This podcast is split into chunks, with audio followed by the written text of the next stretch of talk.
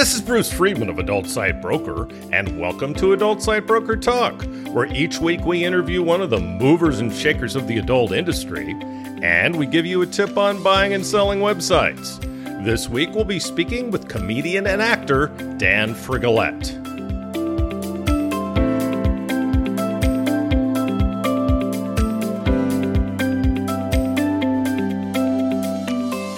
Adult Site Broker is proud to announce the launch of our new website, Adult Site Broker 3.0, at adultsitebroker.com. The look and feel of the new site is nice and up to date and easier to navigate. The new site also has links to our affiliate program, ASB Cash, and our new blog. Speaking of ASB Cash, we've doubled our affiliate payouts. That's right. Now, when you refer sellers or buyers to us at Adult Site Broker, you're going to receive 20% of our broker commission on any and all sales that result from that referral for life. You can either place a link to us on your site or refer buyers and sellers through an email introduction.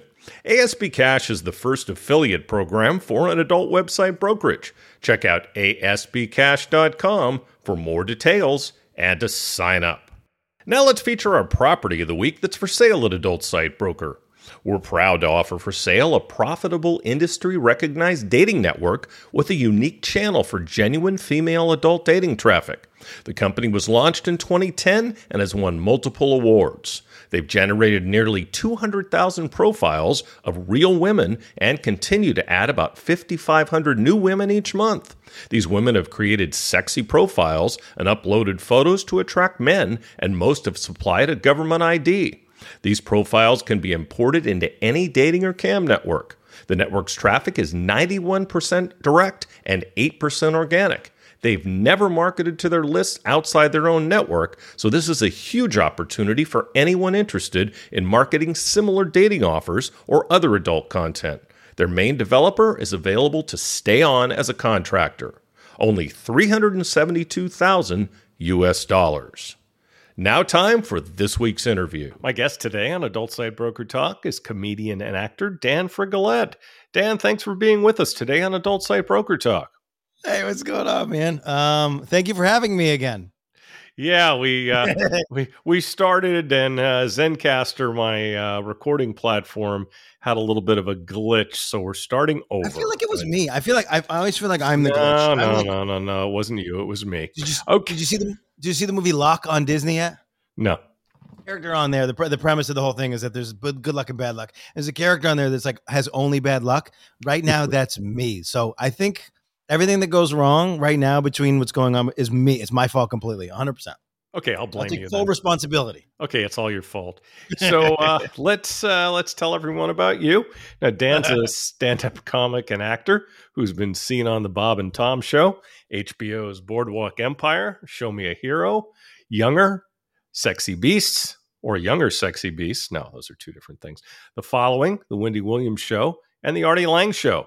He's the executive producer of The Apartmentship. Dan has played numerous venues and comedy festivals around the country. He got his start in Syracuse, New York, and now he's a New York City circuit regular. Dan finds joy in traveling the country to small towns to entertain people. He travels the country with his pit Mation, Tess, raising money for various animal charities and rubbing people's bellies. His first comedy album, Naked and Amused Comedy at a Nudist Colony, came out in late 2017. Dan also has quite a footprint in adult. He hosted the Inked Awards in 2019, and he hosts the Sexy People podcast, formerly Porn Stars Are People. On the podcast, Dan hosts sex positive icons in order to destigmatize and normalize sexuality, gender, and feeling comfortable with the human body. Adult film stars talk relationships, politics, art, animals, friends, family, travel, and have a lot of fun doing it, all without talking a lot about porn. The Sexy People podcast hopes to humanize comedians, adult stars, and listeners alike to see that life is not just about labels, judgments, and critiques. So, Dan, first off, let's talk about the podcast. Why did yeah. you originally start doing it?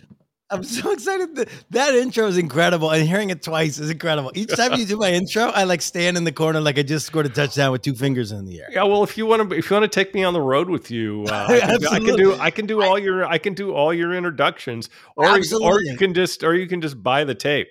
Yeah, I, I, yeah, and then just play it. No, I want the live guy. Um, okay, the, okay, all the, yeah. all the guys on uh, on like uh, like what's the who's the guy who introduced Bob Barker and who's the guy who introduced Alex Trebek? Those yeah. guys, those are big deal guys. I need oh, I, I need that. I need I one of those and just in studio. And that's all you do. You just intro me and then you can fuck off and you made money. Um, I love it. Uh, does it pay well? it's got to pay well. That's the whole thing we're going for is hopefully Okay. that I can uh, make Got a it. career out of this thing. Got it. Uh, Sexy People podcast. I don't know, man. You you kind of nailed it. it. It was called Porn Stars Are People. I was having trouble with censorship and everywhere in on the internet that wants about that. porn to be a Talk bad word. that. They want Yeah. porn to be a bad word, right? And so Yeah. I was running a, a show called Porn Stars Are People, and I was running a show called Porn Stars Are Comedians, a live event at the various uh, sex fairs in the U.S. and uh, and porn conventions Right. and I would get a flag on event calendars that said the word porn was a was profanity. And that blew my mind. And Yeah. having porn, being near porn, uh, going to AVN has always gotten me flagged on Instagram. So it's Mhm. it's just it's like the opposite of clickbait. It's like advertising kryptonite. Right. And so Facebook, Instagram, and YouTube have been flagging me nonstop. And so I came and I changed the name to Sexy People Podcast. Same from podcast, but what's also crazy Mhm. is in the amount of time that I've been doing the podcast, the phrase porn star has become null and void. Hmm. So whereas when I started, there was people that would literally walk in the room and be like, "You goddamn right, I'm a porn star." Hmm. Now everybody's kind of like, "No, I'm like," and we've like really taken on this sex worker title, and we've really Mhm. taken on, um, you know, like cam artist or like content Creator. creator, right? Yeah. And that's more important than like saying porn star. Right. And so I have to change with the time. So I'm trying to do that. Mm-hmm. Yeah, and there's so many attacks, so many attacks uh, to the adult industry, Yeah. and um, we'll talk a little bit about that later. Talk a bit about the adult entertainment industry.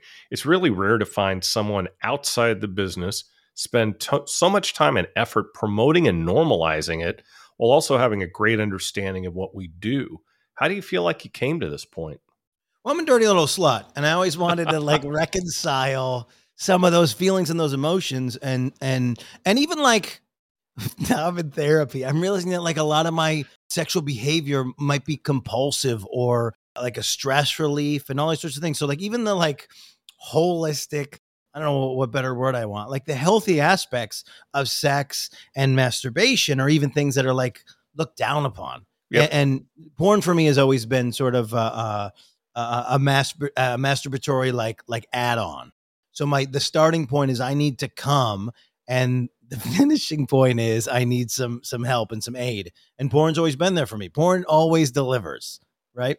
And so Mhm. that's where it came in for me. And so the other thing that I found really interesting once I first initially had the idea to do this thing was was I started listening to other podcasts that had porn stars on and I and I realized the amount of disrespect Mhm. that porn stars and sex workers were getting on podcasts. They're Yes. either brought on to to be a one trick pony, uh, Yeah. tell me about giant dicks, or they're literally like treated like their opinion doesn't matter unless we're talking about swallowing cock.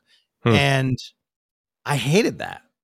Yeah. Um, and what I've learned from having the podcast is that, um, especially in today's day and age, um, the BTS and the the like knowledge of the performer informs the fantasy that people are paying for. Hmm. And so if the fantasy is about the actual person, right? If I actually like want Janice Griffith to be my girlfriend in my head, knowing as much about her as possible is really important to me. And that's the Mhm. thing I'm going to come about and for and to. Hmm. And so there's a place where my podcast fills that gap a little bit where like we get to learn interesting weird facts. Yeah. Um, like that Lexi Luna is a grammar Nazi. And I think that's really fun. you, you do you anticipate that people are whacking off to your podcast? That you know, th- this is a great question. So, in my head, it's no, right? But Uh-huh. then, but then when I look at the data and find out how long people are listening, I found out that yes, because people are sometimes people are listening to an amount that doesn't make sense unless they just came, right? So I think I think what happens, I think people find my podcast in a search for the person that they want to make them come Yep. aesthetically. And they listen to the podcast for a little bit and they either stay because they've enjoyed what they've heard or Right. they go away. And and so what I hoped to do was to was to get the guy who wanted to come to Natalie Knight and retain them. I Mhm. don't know if I've done that. And I don't know where the fan base comes from, but I but I hope it's I hope it's that safe space where where people are enjoying what they're hearing and they want to hear more and they want to find out about the Sure. other guests. But what I do find a little bit in the trolley YouTube comments is it's mostly somebody came to see Kimmy Kaboom and Mhm. then they don't like that I'm even there. And that's those are hilarious listeners. I love it. So the adult industry is under a massive attack by the religious right like we've never seen before in our history. They're going after the credit card companies, they're trying to shut off our sources of revenue. Give me your thoughts on that. Makes sense. This all makes sense to me now. Mhm. I didn't know it was happening like that. I, I would Mm. I would actually like some more background from you. But what I do know for sure is Well, you did you hear? it- Well, did I mean? Did you hear that Mastercard um, shut down Pornhub? No. Yeah. Recently. Yeah, not too long ago. Yeah. No, I didn't know that. So I Yeah. knew the thing that hit me the hardest was OnlyFans trying to pull their their policy on on uh, on explicit Adult. content, hmm and then them backing off Yes. because they're like, oh shit. But I understood Yes. a, a piece that maybe some other people didn't understand, which is the reason why they were doing that was because they went to investors, and investors, just like the people Mhm. who don't want my podcast to be called "Porn Stars Are People," Right. um, they went to investors, and the investors were like, "I can't give you money," and they're like, "Why? This is a, Correct. uh, what, a five billion dollar industry," and they're like, "Yeah, but." etc whatever the etc is and there's a thousand etceteras and it's all based in the idea that and it's a good understanding there's a starting point is well the bible says you're not supposed to hmm you're not supposed to. The longer our country exists, late well, that's not true. Let's let's rephrase. Lately we are more evangelical than ever. I never would have predicted that. I thought we were doing a good job. Even just being in this podcast, I thought we were doing a good job of moving away from like religious fanaticism. Yeah. Um, but we're not. And, and No. the last administration really did a, a number on on digging us deeper into uh, ideas that I thought we all decided were silly. Yeah, I think it would behoove you with your podcast Love As a behoove. I love when somebody forum. drops behoove on me. to explore that just a tad bit more. I know it's a, Yeah. a little bit off topic, but there are organizations that are really going after adult and they're being successful and they're getting a lot of funding because of the religious right. And and I wish we as an organization, like a group of people, not an organization, but I wish we were uh, stronger in binding together to Mm-hmm. become a superpower against that. The amount of money that this industry makes, Mhm. we should figure out a way to Well, combat there- this thing. Yeah, I mean there are there's the Free Speech Coalition that is uh, the legislative arm, and they've had they've had their successes. Okay, but when when it's a when it's a wave of attacks, it's very very difficult to stop. And right now, that's where the industry's at. I don't think it's ever been this bad. Yeah, I mean, well, arguably, it was you know, uh, uh, you know, uh, like all the transition points. It was this bad. You know, Hustler's transition point this bad. Right. Playboy's transition point this bad. When, every time where we there's like a little bit of a change and a and a chunk of progress, somehow they find a way to try to scale us back. And obviously, at a period of time when my country wants to repeal Roe v. Wade, of course, anything that could be like sex sex based um what's what's the big word prurient Yeah. um obscene any Mhm. of these things they want to be redefined right. um Yeah, it's and- also a horrible time apparently it would, would, it would be for comedy because it's the same it's Oh, yeah. one, it's Well- part of the same idea it's this freedom of of of expression Yes. is the thing that we're attacking Yes. and Yeah, I'll talk. The well, fact that I, we I do. I actually, crazy. yeah, I do. I actually do have some do have some questions about that Please. for you, for you as well, because freedom of expression, the First Amendment, all of that is under under major attack, and it all seems to be coming from the same place. So, well, no, not not necessarily the same place. That's not. Are you that's not finding that in other countries? Are you finding that in places that you do business that that's oh, it's also a world. problem? Oh, it's worldwide. No, it's It worldwide. Oh yeah, yeah, yeah. How is um, the church? How is the church so organized? That's my question. Ah, it's not just the church, unfortunately. It's not just the church. Why don't we jump into that? Okay. Yeah, please. You know, as you said, not only has ad- adult been under attack, but comedy's been attacked a lot, especially by like the woke police. Whether it's Chris Yes. Rock getting slapped for telling a joke, or Dave Right. Chappelle being attacked on stage, or even the president of the United States, such as he was, calling Bill Maher, calling him out. Comics are being assaulted both physically and in the media. How do you deal with this as a comic? Well, we're that's not like this is what this this is the best way to explain it. It's not uncommon for us. Like the idea that like you might get punched for a joke has always existed. Like there's all these great Mhm. stories for comedians that are big now. Jim Gaffigan of Mhm. just like he was on stage, somebody's doing a thing, they're heckling. He's six four. He's always been 220 pounds. He walked off Shit. stage and he started punching a guy. Like, like oh no. it's not like there's never really been a good bouncer culture to our thing and and Hmm. at baseline comedy is eight people in a basement right so like that you got to understand it's like Right. you know it's uh, just just like just like porn is like it's it's two people in a camera which hilariously like that's one of the main selling points now but like that's the that's all you need right? Right. and so for comedy you need a mic and a couple people and Right. that's dangerous and so comedians we've always had to like figure out how to like and even as a child it's one of the reasons i am a comedian i Mhm. had tumultuous relationships as a child so like my whole my whole like sense of being was how do i make somebody laugh before they punch me Ooh. like that's it. How do I how do I make this person laugh so I don't get hit? And that's Shit. kind of like what it is. And that's why I thought it was crazy actually about the Chris Rock thing. And this is all I'll say about this because everybody it's it's been exhausted. The the, uh, the Big the time. ideas. Yeah. I, I nobody wants to hear about it, but, I don't but it understand. exists. How Chris Rock, while Will Smith is walking up to stage, while he's not just peppering him with more and more insults. Like if you're walking on stage and you're coming for me, and I know you're coming for me, maybe I don't think because it's the Oscars I'm going to get hit, um, but that's silly um, because a person's a person and hitting can happen no matter what's going on. So I'm going to pepper him until there's he, there's nothing left of that person by the time they get to the stage. Like He did And- have a chance. He did have a chance. he didn't say anything. He like he just he backed off and he and it's like the, the damage was done, so he got hit. So he should have just kept he could should have kept going, kept going, pop, Oh, pop, yeah. pop, pop, pop. He's just certainly capable. He's character. certainly he's certainly capable. Yeah, and just assault his character, man. This is somebody who's coming for you. This is coming for your profession, coming for your uh for for your for the microphone more than anything else. This is what you Yeah. value the most is being Right. able to speak, and they're coming for that. Maybe he just takes the mic, right?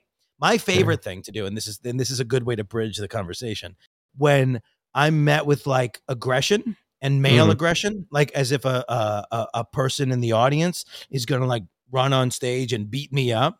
I meet that aggression with uh, their homophobia.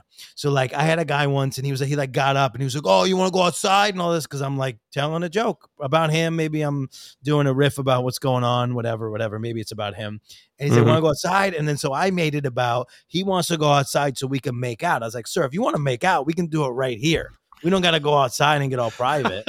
and and that that thing deaded his because he because Oh. now he doesn't know. So that it had to deaded what stop him in his tracks. Right. And it got the laugh. And that's what it is. We're Sure. here to I'm here to survive. Yeah. And I built up a skill that has a, a, a real place in in the world and and, and at baseline survival. Um, Right. how do I not get hit in the face? make him make him think one of us is gay and we don't know which one it is.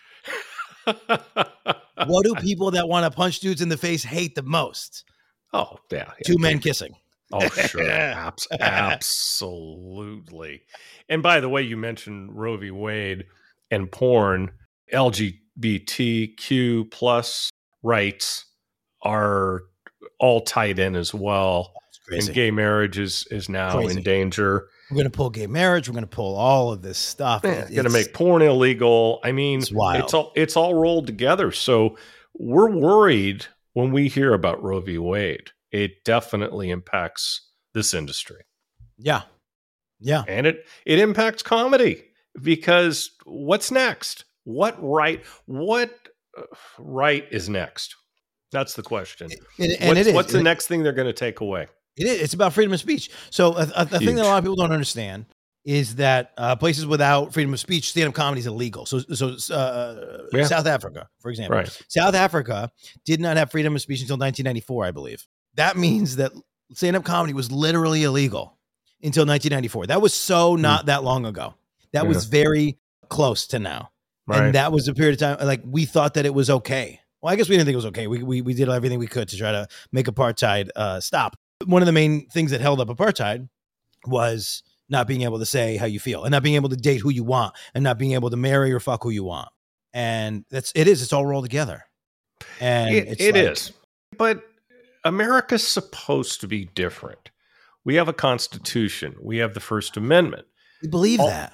All But, but forms it's of it, well, but all forms of expression, whether it be art, film, news media, comedy, or porn, they're supposed to be protected. But slowly we see these protections eroding. And the sad part is it's not just right or just left, it's both sides of the political aisle. On the left, you got the woke police. On the right, you got people telling them what they can do or what they can do with their bodies. So, what's Right. going on with the country and how do you think we can turn this around? I mean, I, I, I, you know, I'm trying to get dual citizenship in Italy. I don't know that we're turning this thing around, man. I don't think that we like. I didn't think we could go backwards on the bus and start ripping off things that uh, that we already uh, accomplished. Yeah. But the fact that we didn't even like, and and again, if you you know you want to call it the the the um the woke police, that side has not been looking at things that we've accomplished as up on the platter for Yeah. things that could get uh, uh, decommissioned or whatever good Right. words are. Um, and so we're we're looking at the wrong stuff. Yeah. And and the right is going no everything everything that we always believed we're gonna we're gonna keep to it the things that we believed in 1855 and Yeah. 1776 and 1492 we're just gonna hold on to that stuff Yeah.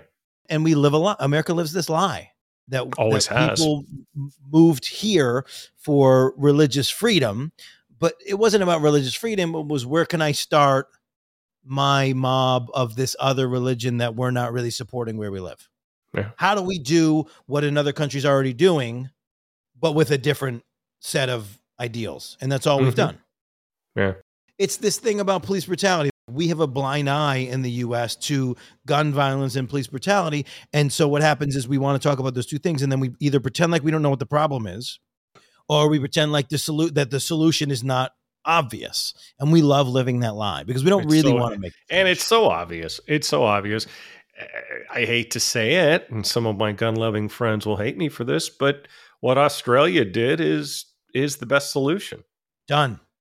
Get rid of them. and there have to be laws getting weapons of war off the streets. Get rid of They them. have and no then this place idea- there. You know, you know what, and you know the thing that tries to hold up a lot of people is this idea that like a that like a well equipped militia could could like Hmm. handle an army, and it's like you're not doing it, man. No amount of guns Right. are going to stop drones from ending your house. Like Right. there's no matter what thing you can buy, the government's got something bigger. No Right. matter what, it's that idea. It's like Sure. you know, uh, no matter how big a guy is, there's always a bigger guy. Like this Well, idea, and police departments have have more right? tools now that they've gotten from the defense department than you could ever have.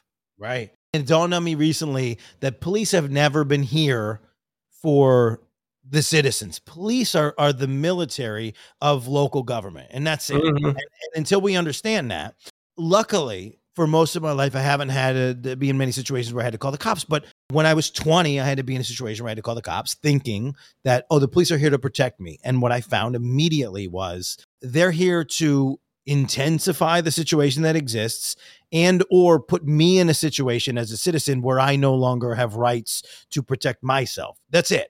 Hmm. There's no like call the cops cuz they're going to help the citizen. It's Mhm. take a citizen off the streets or say that it isn't their responsibility. Those are the only two options. Hmm. And I find that horrible. I think there's a joke here, but I can't figure out the idea that like if you watch like if you if you if you don't believe that police brutality exists, just watch any episode of Cops. Oh yeah. every episode of Cops is like the cops, uh, like so the last one I watched was a guy got caught in the fence running from the cops, and then they made fun of him for 20 minutes Hmm. without helping him. I'm not on confident that like his leg is like permanently injured because he got his leg Right. caught in the fence and they just they told him he shouldn't have ran rather than helped him. Nice. And that's low key police brutality. And and well, yeah, and they're I- supposed to they're supposed to give medical aid if someone's injured. right. And I I've seen tape of people dying while Right. they were supposed to give medical aid. knock a guy down and then yell at him for making you push him down. It's high key bullying and low key police brutality, or vice versa. Yeah, I mean, I, I I tend to think that not all police play that way. I've seen instances where police have assisted, and I also have friends who have been police. Some of the most prejudiced people that I know, that I'll tell you, and they're all not- far right wing, but at the same time, I do think there are some dedicated people in the police Sure. force. And I appreciate the political thing. And I'll remove that like that like um and I'm not saying I'm against cops. I'm saying if you watch the show Cops, I didn't name it. If you watch the show Cops, every episode is some form of bullying. I'm sure being So on the road, you've n- seen your no share of uh, episodes. Yeah, no, and this is no political. I'm not putting any political anything Okay. on it. I'm just telling you, if you watch the show, it is very clearly. If you had to like, if you had to like explain to a child what bullying is, you would just throw on an episode of Cops, and Yeah. maybe there. And I'm sure, I'm sure Cops are doing great things, but I don't know what they filmed. Uh, but the show is a pretty pretty clear case of uh, bullying. Indeed. It's been a while, but the, the ones I've seen, I will agree with you. So let's go back to comedy for a second. Who are some of your role models in comedy, both past and present? It's hard, man. It's really hard to say because it's like when you don't know what something is, right? I don't have a good example. So I've never, I've never been, I've never been, I've never figured out how to how to say what I want to say.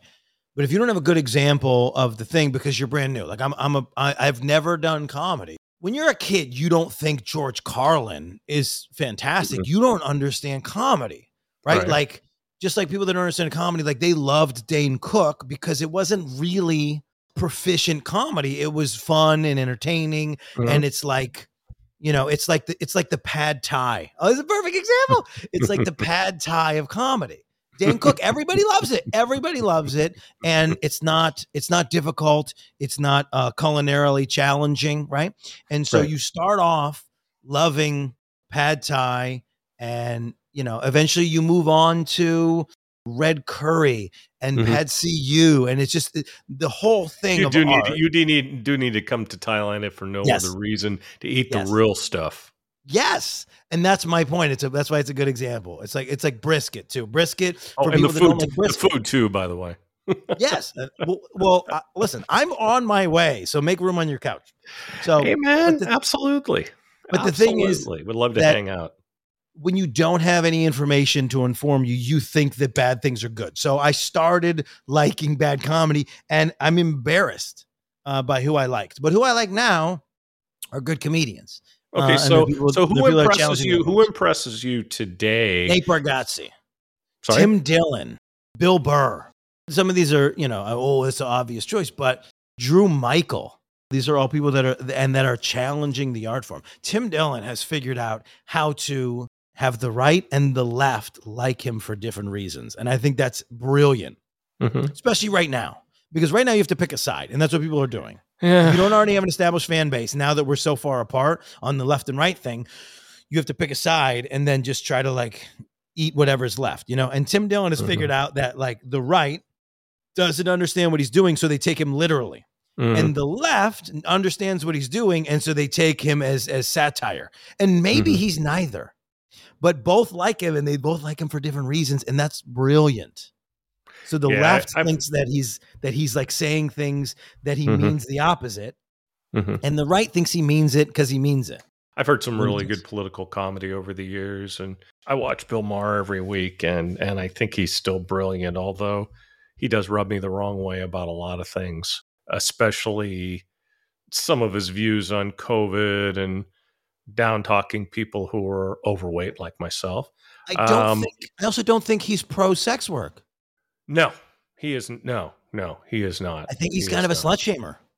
Yeah, he is. John John Oliver is a lot more open. In fact, he did an episode. I don't know if you saw the episode that John Oliver did on uh, on sex work, and it was No. brilliant.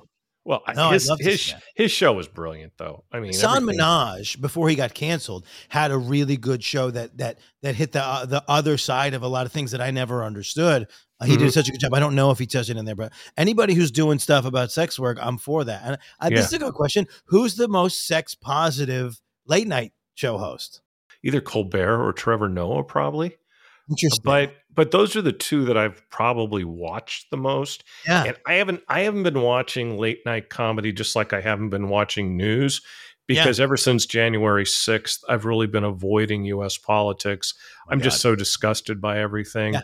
you know who I, I love. scan I scan the New York Times, I watch Maher and I watch Oliver and I get little bits and pieces there, but other than that, I've just kind of put my head in the sand because it's so disgusting. It's fair. Who you know who I think you'll love? Hmm.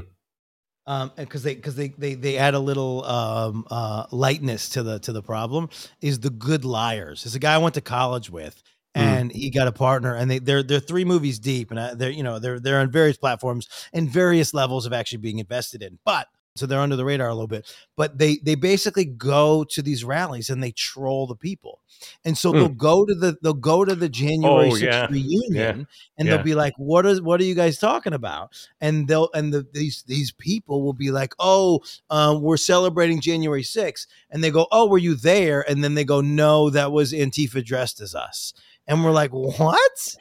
and so and they do such a good job of walking the line of being like, "I'm interviewing you, but also exposing that you're absurd." trying to Um, think of the guy who used to be on the Daily Show, but he's got his own show on Comedy Central now, and he does that stuff all the time. That's pretty much his shtick is to like go to Trump Trump rallies. Um, is he? Does he have his own show? Yeah, he well he There's a did. guy who's really good at that. White guy, weird hair. yeah, I didn't know he had his own show. I don't know if he has weird hair. He's pretty normal hair, but anyway, this guy used to be on the Daily. he used to be he used to be on the Daily Show, and uh, and he's got his own bit, and that's pretty much his shtick is going to going Yeah. to Trump rallies and asking questions and going, oh yeah, I agree, oh definitely, and then he'll say something, and the person who's obviously a complete and utter moron will look at him, Yeah. and he doesn't know if he's being insulted or what, and he's definitely Right. being insulted. Right. So. I wish I could think of his name, but I, I can't think of it right now. And he's, I he's think I know what you're talking about, but uh, I'm trying to figure. Yeah. I'm trying. To, I'm, I'm on the website. yeah, and he was and he was one of. Trevor Noah's lieutenants who who did a lot of uh, that stuff, and then they then Yeah. they, they, he had his own his own gig. So I didn't know he had his own show. so you went from comedy to acting, or acting to comedy? Really, what happened was not a lot of money in comedy. So you go, what else can I do? And you know, to be a Mm-hmm. good comedian, you got to be able to do a myriad of things. And one of those things, obviously, is that you got to be able to sell what your jokes are. So Correct. I had an opportunity to do, um, honestly, most of the stuff you read off Mhm. is like stuff that I did as a comedian or some level of like, yeah, Klepper. That's his name. Jordan, uh, Jordan Thank Klepper. you, Jordan Klepper. I Yeah, just looked at him, I didn't had his own show. That's fantastic. He is good. Yeah. Same vibe, except he comes at it like he's so that's a perfect example we talked about before. It's like he's Mhm. not afraid of violence. He's gonna say what he means Yeah, and it's funny. And it, it seems like he should be getting punched in the face more. And I do think he has weird hair. But as absolutely. a comedian, um, I realized that yeah, I mean it's not it's not it's it's and it's and I wish I came in this business with a better business sense, but it's like the amount of people that want to go to comedy clubs and the amount of people that want to see comedy is very Mhm. limited. Whereas I think it's look at the numbers. I think it's like it's like six point four million or something. Something. Um, I just put it in a business plan, and um, Mhm. the people that want to like watch movies is way more. Hmm. So you're like, okay, I guess I guess I should do that. That seems that seems more important. But uh, most of the shows I was on, I was trying to either be a comedian, be funny, or get n- no, you know, like noticed for being a comedian, so that the fame that I would get elsewhere would then um, put me in a position to do more comedy. That's really Sure. what it is. Sure. Um, so that's really what it comes down to. What attributes that you Seventeen have as a is. comic? Sorry. 17 million. I just looked it up on, my- on my business. Oh. 17 million people visit comedy clubs a year. Trish. Out of Crazy. out of what do we have? 380 million in the US? Seventeen million. I used to go all the time when I lived there. And, and it's a small. It really is a small sect of people, and it's like Well, the I got, wanna go to I got a clubs, go to lot of free. clubs. Yeah, I got a lot of free tickets because I worked Yeah. in radio. Yeah, they're trying to keep, and they're trying to keep you. Yeah, they're trying to bring you there. But Well, um, well, also because I worked in radio, so even the ones that wouldn't normally be free, I always got free tickets. I can't, I don't think I've ever paid to go to a comedy club. hilarious. Yeah, no, I don't think I ever have. Hurts I was in ra- And I've never paid for my porn. Okay, I'm just kidding. Um, I, I I was in radio 21 years, so Yeah. So so what attributes that you have as a comic help you as an actor? we love to hang on to this thing. We go, we go. Bill Burr says it on on on interviews. Uh, we've said it about Robin Williams. We love this idea as comedians that like you can't teach comedy, um, and so being funny is like more important. So it's like, Mm-hmm. Yeah. Um, but at the same time, like you can obviously write something funny and the actor can deliver it because they're an empty vessel, right? So they can just be funny for that moment.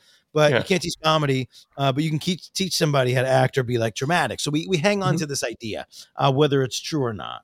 And Yeah. so the idea that like a, a comedian makes a better dramatic actor long term Mhm. um, might be true, you know. And, and Hmm. as a comedian, what you do need to do is you need to have empathy. You need to understand how to dive into um, like a character, maybe in Hmm. your story, and you have to figure out point of view, and you have to figure out how uh, you know a myriad of people feel right. in a particular situation. So we're more in touch with our feelings. We're more in touch with like we're like we're people watchers, right? Mhm. Um, we comedians a lot of times are good um, impersonators. Mhm. So there is an element of like, how do I understand humans more? Which is a good thing. I think good actors can do that too, right? You have to understand how somebody would would react or be in a situation. And for comedians, it's kind of like it's like our obsession. It's our unconscious obsession. Mm-hmm. Makes sense. You know, you mentioned Robin Williams, you know, Robin, Billy Crystal, some some of the other greats. Do any of those have an impact on on your style? Sure. So my style, honestly, was like a combination of um, like Wendy Liebman and then probably Bill Cosby. And Bill Cosby's a great, but it's hard because now Mhm. you're like all my idols from the '80s have a have a court case now, you know. and so you're in this you're in this spot where you're like, cool. Do yeah, I when say, you say yeah, when you say Bill Cosby, now it's not like when you said Bill Cosby 15 years ago. right right and, and yeah it's a and it's a it's a really bad word and it's tough and then it also it's a question you have inside yourself you're like how come everybody i liked as a child um was a pervert. What, what does that say about me? And and for me maybe that maybe that informs why i have the podcast right? My idols literally pee-wee herman michael jackson bill cosby. So it's like what's going on with me? Um so i always liked that bill cosby didn't laugh at his own jokes. So when i started doing comedy i was doing that. And then the Yeah. more I do comedy, like I said, like I'm not eating pad thai anymore. I watch a comedian laugh at his own jokes and find that that is a useful mechanism for comedy. And you know, and then uh, and then Wendy Liebman was big with like wordplay, and uh, and and all of the female comedians that came after, honestly, were she was one of the best who never kind of made it, and everybody Hmm. kind of ripped off her. Uh, I only- not going to say I only know I know her name. I can't say I've seen her act. right because and then somewhere in the middle of when she was about to, when she was getting big she stopped and had a family and that's admirable and that's great and that's all the things but for whatever judgment you want to say it hurt her career Sure. uh, by taking a break you can't take a break from the thing you're great at you can't go play baseball when Hmm. you're the greatest basketball player of all time you can't do it you have to stay in your lane and win championships and Yeah. so yeah, my that- favorite Yeah, comedian- Michael Michael won another title though. my favorite comedian quit comedy for a little while and she did it for the way well he only he was only gone for like 18 months she Yeah. was gone for like 10 years maybe maybe Wow. 18 years i don't know That's a long time. That's a it's you know that's a that's a really really long time. One of my favorite comics uh, was Sam Kinison. and that's a good example i don't know uh where, where i know i got cut off here i don't know if i got cut off so i'm going to reiterate my my point sam kinison belushi hartman what does it say about my industry that that so many of our greats like died in tragic horrible ways you're talking Yeah. murder suicide drug overdoses, crazy, awful things. What does it say about my industry? Like people that like play baseball are not dying of murder, suicide, and like No. fentanyl overdoses. You know what I mean? And or just regular old school heroin overdoses. Uh, I am working in an industry that is driving people to do extraordinary things. Um, Yeah. and that's and that's what we live amongst is is those types of people and those types of environments. So that's the you know that's the industry. So Sam Kinison's like kind of not necessarily before my time, but more like he was before everyone's time because he was five Right. minutes. Yeah. He was five minutes. Um, Mitch Hedberg was five minutes. Right. That's all they Mhm. had. They were on. They were they were misunderstood geniuses, Yeah. and Lenny they Bruce. like Lenny Bruce. And well, Lenny Bruce is. Uh, I put Lenny Bruce at the, at the threshold of like Playboy, hustler, all those things. He was the first person challenging right. um, our, our yeah. way of understanding and and obscenity. We took it to the Supreme Court. We know those things. Honestly, and I hate to say this, but like let him, a, a good portion of Lenny Bruce's career, he wasn't funny. He was just reading police reports because he was pissed off, you know.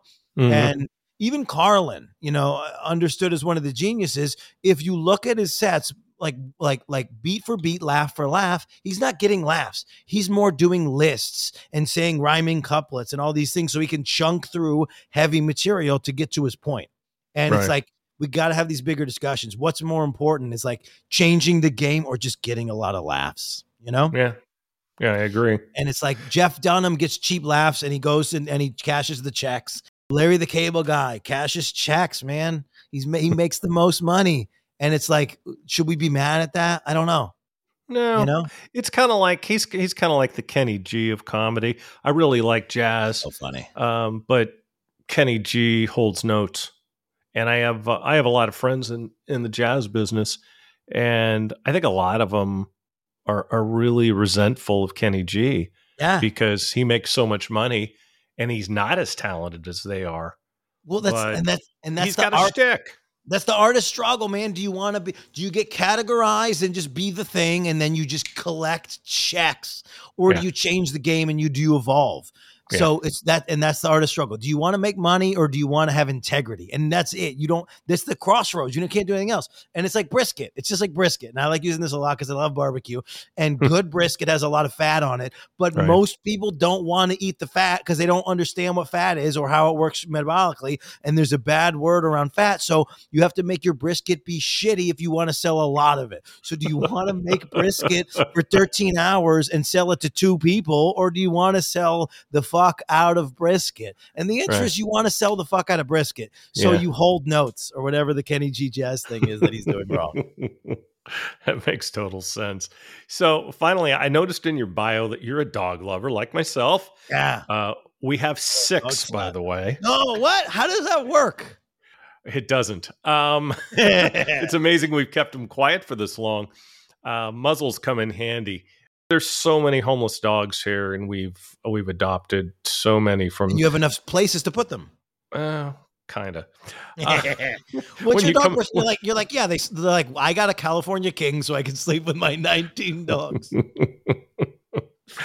Uh, I leave that to the wife. Anyway, so you're quite involved in animal charities. Talk a little bit about animal rights and the plight of It's animals in the world. Tough, man. It's like it's taken a hit because in-person stuff uh, took a hit, and then after that, it's like I I don't like the, the the big place that I was involved in. They were, you know, they were like they became the, uh, the one of the big things was they were doing a um, vet clinic.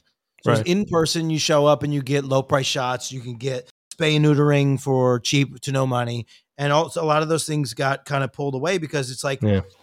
We barely care about people right now. So the last, so then like governmentally, we don't care about animals Unfortunately, you know right. so that's where we're at it's like animals are the first thing to kind of get pulled away from um, and that's really frustrating and i'm a single dog dad i have and, and by that i mean i'm i'm single and i have a dog but also i only have one dog which Yeah. it's kind of like cosby used to say it about parents it's like if you only have one if you only have one kid you're not really a parent um, if you have one kid in the house and somebody and something's broken you know who broke it um, and that like takes like the all of the struggle out of parenting and so i've only ever had one dog and she's obsessed with me and i'm obsessed with her That's Um, sweet. so i don't really know what it would be like to have six dogs i don't know if i would be a good I, I um, don't know that I don't know that you want to. I don't, and I don't know if I'd be a good animal parent to six dogs. I don't know if I have um, the bandwidth, you know. It's And I lot hate of to say that. It's a lot of work. Um, like I said, the wife helps a lot. Yeah, but I do want a farm. I want all the things I want all the animals. So I think there's a part of me that can do it. I actually do think, other than the things I've said, I think we're at a good place in animal welfare because we don't live in a society anymore over here in the U.S. that uh, puts dogs outside and just expects them to like fend for themselves, and that's a small win or a big Yeah. win, but it's a win. It used to be this idea: you just put your dog Yeah. outside, and if they freeze to death, you go, uh, "Screw it, it's a dog." What are you gonna do? Here it's a little bit it's a little bit different. Sadly, we do have to have two our two puppies outside because otherwise uh, uh, one of our dogs will kill them. Um, Holy but- crap. But the weather's but the weather's Yeah. really pretty good out here and they they have ways of staying cool, so it's good. Well, let me tell but- you what's happened here as a as a byproduct of this thing is that dogs because they have no tasks anymore dogs used to be things like we created dogs to be obedient creatures uh you know whether you like like uh, people will get uh, offended by this but like that's what they are these are not my words it's like it's like i shoot a duck you go get the duck you bring it back to me. That's what we made them Mhm. for that's what we bred Right. them to do right? And so we don't Yeah. have that anymore over here. So what we have is you you let you you go in my purse and you watch me fuck and you hope that you're next. That's what we have. We've created that that's the byproduct of what we've done. My dog thinks she's my wife or she's gonna or she's next.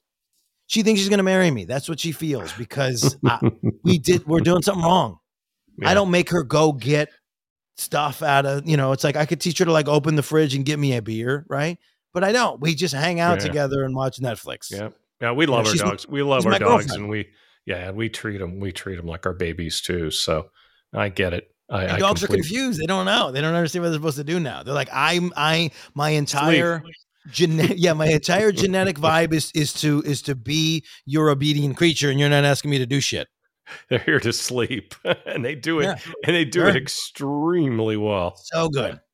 Well, Dan, this has been a pleasure. I, I really want to thank you for being our guest today on Adult Site Broker Talk, and I hope we'll get a chance to do this again soon. Yeah, and I hope we got this one too. I hope so. My broker tip today is part four of what to do to make your site more valuable for when you decide to sell it later. Trademark your site. Having a trademark instantly protects your brand and makes your site more valuable when it comes time to sell it. Trademarking your site will cost an average of about $1,500, but should be worth more than the investment when it comes time to sell it. Show buyers ways you feel the site can make more money in the future. This includes showing them future plans you may have, traffic trends, as well as sales trends. If things are growing and you can show them how to grow it more, they're likely to be willing to pay more for the site. Do something unique with your site. If you have competitors, figure a way to do it better. Be different in some distinguishable way that makes you better. Your members will notice and spend more money with you. Make your site a place that people want to visit, not just to buy things or view porn. Be creative, not just one of many. Keep thinking outside the box and make positive changes to your site. Think like a buyer when planning or updating your site. Don't think like a tech, think like the consumer. We'll talk about this subject more next week. And next week, we'll be speaking with performer Coraline Jewell. And that's it for this week's Adult Site Broker Talk. I'd once again like to thank my guest, Dan Frigolette. Talk to you again next week on Adult Site Broker Talk. I'm Bruce Friedman.